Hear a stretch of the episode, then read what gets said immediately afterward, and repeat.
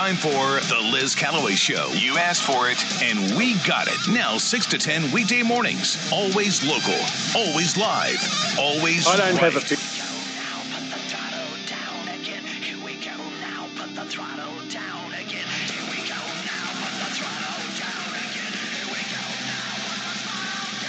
Here's Liz and Nick on Talk 94.5. It is 907 on the Liz Callaway Show without Nick Summers. It is Thursday morning, February 29th. It's Leap Day. Lots of great deals going on around town. So uh, just uh, search on your Facebook page Leap Day Myrtle Beach deals or something, and you'll find a whole list of different things. And if it's your birthday today, then you get some extra bed, extra benefits, of course. So if you want to, um, you know, wish Nicole Summers a happy birthday, that's why Nick is not here today. He is uh, on vacation celebrating uh, Nicole's birthday. So. Um, but he'll be back here on Monday, and he's going to be really upset because he loves Gregory Wrightstone. But um, I, I had, uh, I should have, I should have kept you for next week, Gregory, because you know how Nick loves to talk with you about all sorts of climate change issues. Good morning, and welcome back to the show. Oh dear Lord, he's got a man crush on me. I, I, I don't, know, I don't, I don't know how to respond. Oh, that's funny. know. So you're a geologist, but you're also the executive director of an organization called CO2 Coalition in Arlington, Virginia. And of course, we've been talking to you over the years um, regarding your book, A Very Convenient Warming How Modest Warming and More CO2 Are Benefiting Humanity. Is that your newest book? That's the new one, and it's rap. It was just published two weeks ago, and it's it's climbing the charts on Amazon. It was up up to like number eight or nine. It was interesting. The first book was, I, I think, it was number eight, and my new one was number nine. So it's really, it's pretty cool to see them back to back like that. But Now, my goal remind was me the to be name- one and two. Remind me the, Inconvenient facts. the inconvenient facts, right? And you have an app to go with that and all that. And Nick always uh, refers to that. But um, tell us about what's going on. I played a clip from the Dutch MEP Rob Roos talking about how climate change is a fabricate fabricated crisis in order to control our behavior because CO two means everything. Um, and I'm guessing you're you're in that camp.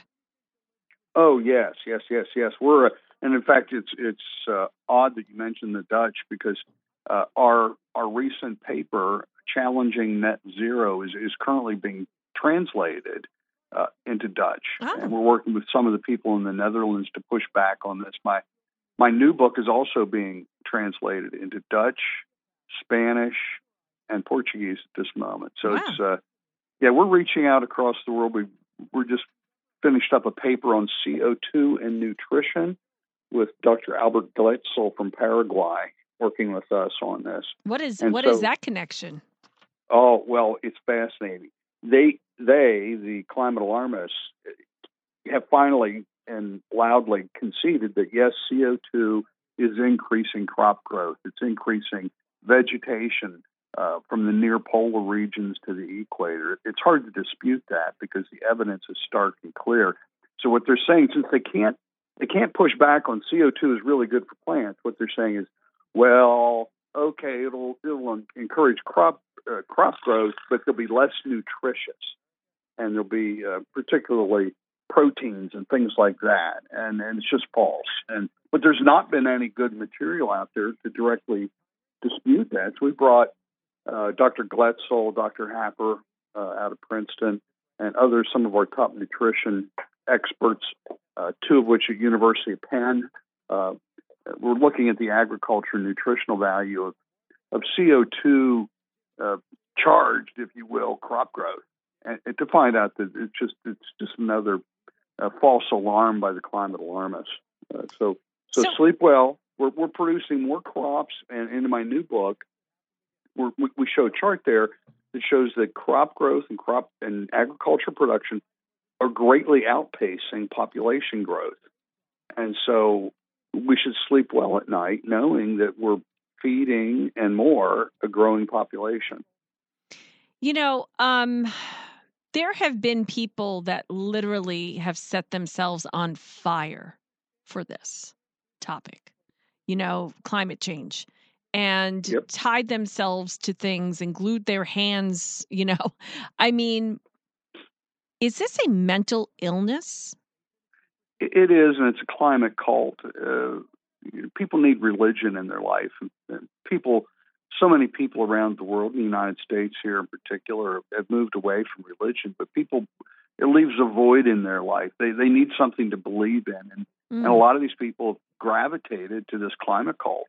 Uh, and they need a noble uh, goal for them to go after. And what, what could be what could be nobler than saving the earth? Uh, that's a pretty pretty powerful goal if you have it. Except the only problem is the earth doesn't need saving. the earth's ecosystems are thriving and prospering. Mhm. Uh, but they've taken this on almost as a, as a religion. Mm. Uh, and, and, you know, we've got the high priests and priestesses. We've got Greta Thunberg and Yeah. John Kerry as the high priests. And, and it's just a, uh, I don't It- it's- it's understand how people get roped into that because they look like crazy people. Like that to me isn't something I gravitate towards. So what is the what is this um quest it, and it, and it really is it, it really speaks to wokeism you know transgenderism all of these different isms that we're dealing with um, right now in society where people are trying to be more noble than the next. Like, if you don't believe this, you're not a good person. That is kind of what they're equating it with. Um, yeah. And I and I'm just wondering, you know, what's the next thing? First of all, but second of all, um, it it could lead to all sorts of these types of people that are growing up in this, like through the schools, to them Yeah. eventually holding positions like you know CEOs of companies, and um, you have them teaching in colleges and you know grammar school. Uh, what do you think that we have a a chance here, or do you think that you know because i read you know you were saying like the hoax is undone but is it undone enough for us to stop generating another generation of this? I, I think we're. continue. I'm. I'm. I'm. I'm really, really optimistic of what I see. I see more confirmation almost every day that people are waking up. They're learning. I see more and more about the benefits of carbon dioxide. And two years ago, I didn't hear a peep about it. And that's our main our main thrust and my main thrust. Uh, what we've been talking about, and that's my new book. It, it, it's really a promotion of the huge benefits of warming and more CO2. So we've moved beyond the last time we talked.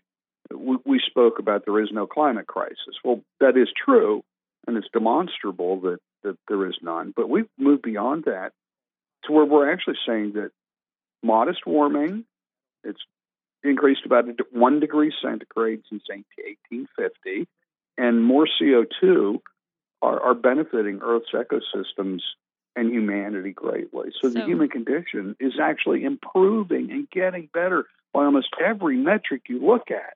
but It's- why don't they look at those same metrics why don't they give that the same credence that you do Well, that's that that is the big question. I think what you're really I mean just to just to be blunt, what you're asking is why are they lying to us? yes. I think that right? yes because they they, because they know facts. They know they understand the credibility and the and the organizations that are giving these facts are credible the testing the stuff so why are they lying to us? Yes. And and and basically what that clip i played from that dutch mep was saying we're inching towards communism.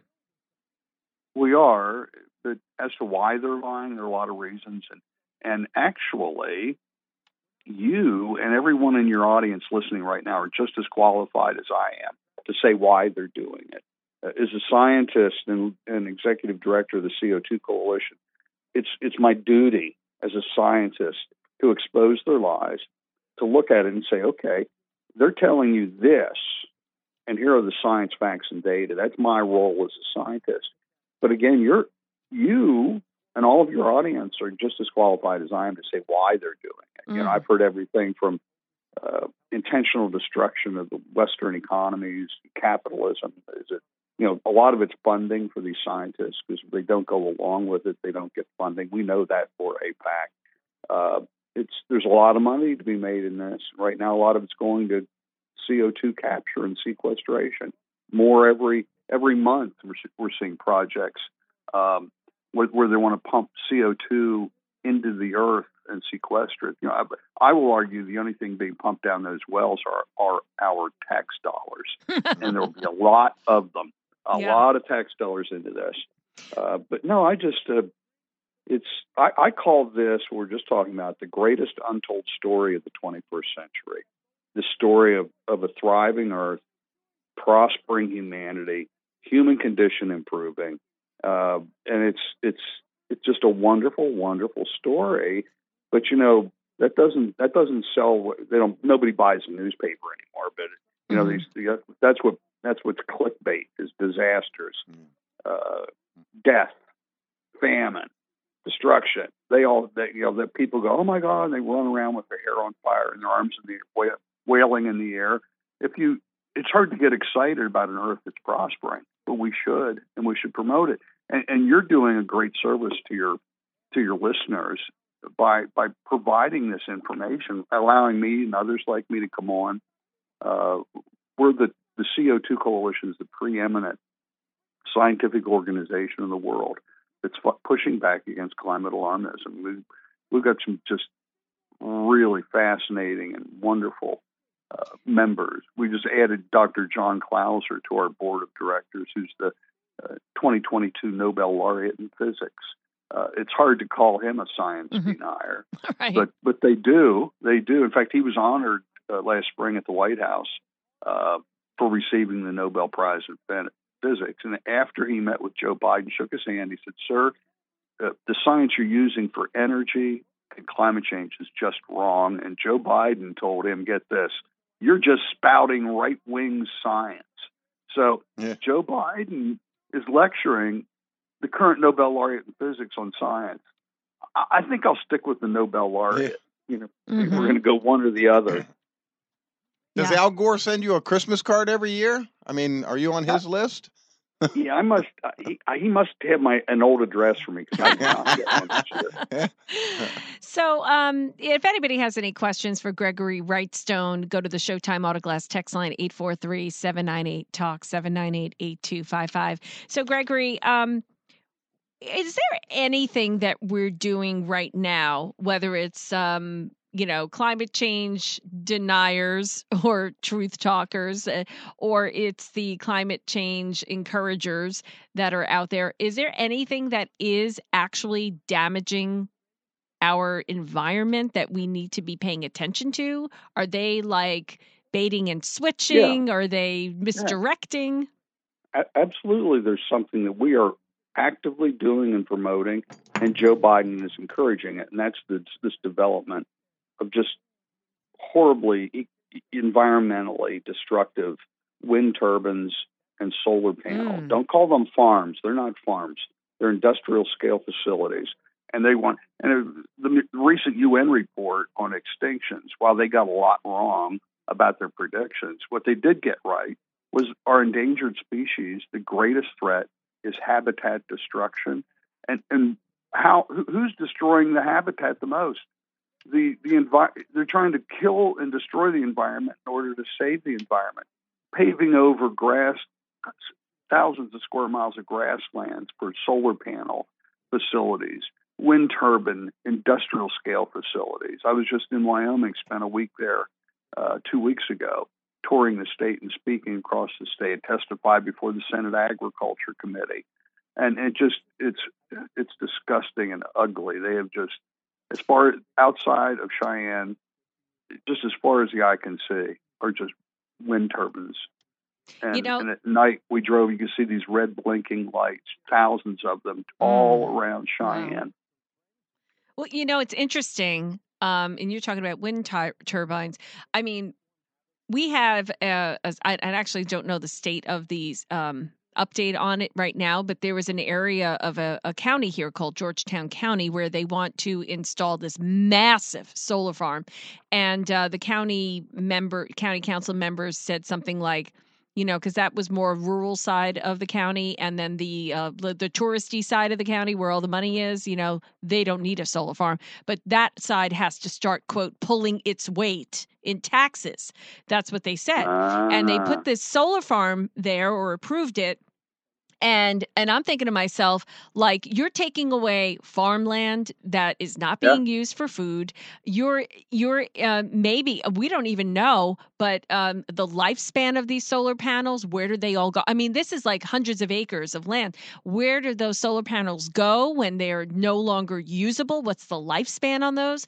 Um, what is the sound that they give off or anything like that. I mean, people were worrying about this like humming sound and uh, what is that going to do to the flora and fauna in that community? So, what are some of the other things that come along with those solar farms? Well, the solar farms, of course, uh, they they they claim the lifespan is 25 years. Uh, uh, it's not. It's less than that. Mm. It, it, might be 15 to 25, but whatever. Uh, we're being told, aren't we, that uh, these things we just put them up and then it's free energy forever. Well, no, particularly uh, wind turbines have a very short life. They, they, again they claim 25 years. It's probably on the order of 12 to 15, and then you have to put up a new one. Uh, and the offshore facilities, like they have planned uh, offshore where you're sitting right now, is is those wind turbines. While they may not need replaced right away, they, the, their productivity is degraded quite quickly. You know, if they say, well, it's a 10 megawatt capacity, uh, you know, it might be down to eight or seven within a year or 2 mm-hmm. And again, and again, when the when the wind stops blowing, they don't put anything out. Uh, so these things are just and a good example. Just look to your north in Pennsylvania. Uh, the Pennsylvania game lands cover some 1.3 million acres across the, the Commonwealth, the Keystone State, and these are really attractive areas on the ridge tops for wind turbines the, the Game Commission voted 18 members uh, that sat on that committee voted unanimously to permanently ban all wind projects on 1.3 million acres across the state because they said it's contrary to our mission to protect the environment and preserve it for uh, the critters and for sportsmen. Mm-hmm. And and some of these people, I listened to that committee hearing, and some of these people were just just they were livid. They just hate the wind because they live near turbines already and they hate them. Well, you we know, saw what happened in Texas. every day. We we saw what happened in Texas when they froze. People literally yeah. froze to death in their homes because the wind turbines froze and they weren't powering what they were supposed to be powering. Um, and so there's that whole environmental piece. But real quick, Gregory, they're trying to pin those fires, and now they're deadly fires in Texas on climate change. Um, any word on that in your, you know, your? I, I can't speak. I can't speak specifically. It's so recent. Yeah. But but they're not forests. These are wildfires that are really grass fires. And part of this is the rise of an endangered, or excuse me, a, an invasive species called cheatgrass. We see that's fueling fires in California, huh. Oregon, and Washington. It's called cheatgrass. And but but beware, and that's what dries out quickly. I've been saying for some time that here in the east or eastern United States, we also have an invasive species called Japanese stiltgrass that's covered almost all of the east from Maine to Georgia. And we haven't had fires related to it, anything big, because we're pretty wet. But the East Coast hasn't had a really big drought in quite a while, mm-hmm. but it will droughts are part of the life cycle of this planet. They come and they go. Thankfully, we don't have many. Mm-hmm. But when we have the next drought, this this stilt grass that's it covers all. It's probably it's in the probably brush, in your area. the brush in the forest. Because we have a lot of controlled burns here. I mean, I'd like mm-hmm. to hope. I like. I'm hoping that our forest management is up on this stuff to, you know, get rid of the yeah the tinderbox effect. Yeah, it's it's it, is, and that's a good thing to do. But stiltgrass is very almost impossible to get rid of mm. without mm. chemical treatments. And, oh. You know, if you're going to pro- propose chemical treatments across tens of thousands of acres, people aren't going to like that. No, you know, no, yeah. Uh, but it's it's really hard to eradicate once mm-hmm. it's and, and I and you probably don't know it, but I bet a lot of your listeners are shaking their head yes because they've got it. Uh, you know, when they walk out their back door, if they've got woods behind them, mm-hmm. they've probably got they've got this stuff, and it's it it's it's like when it dries out, it's just waiting for a spark to catch fire. And Yeah. grass fires uh, start and, and flame up very quickly. Yeah. Yeah. Well, Gregory, it's always great to speak with you. Um, again, give us the name of the book again.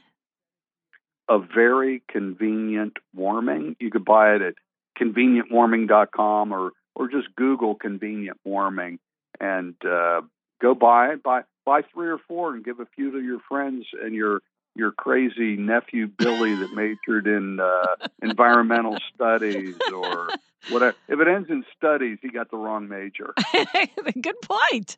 Good point. That's true. Well, thank you so much for joining us, and um, uh, we'll hope uh, you know next time we'll bring you back. Nick will be on with us. Yeah. Thank you so much. Okay. Thank you.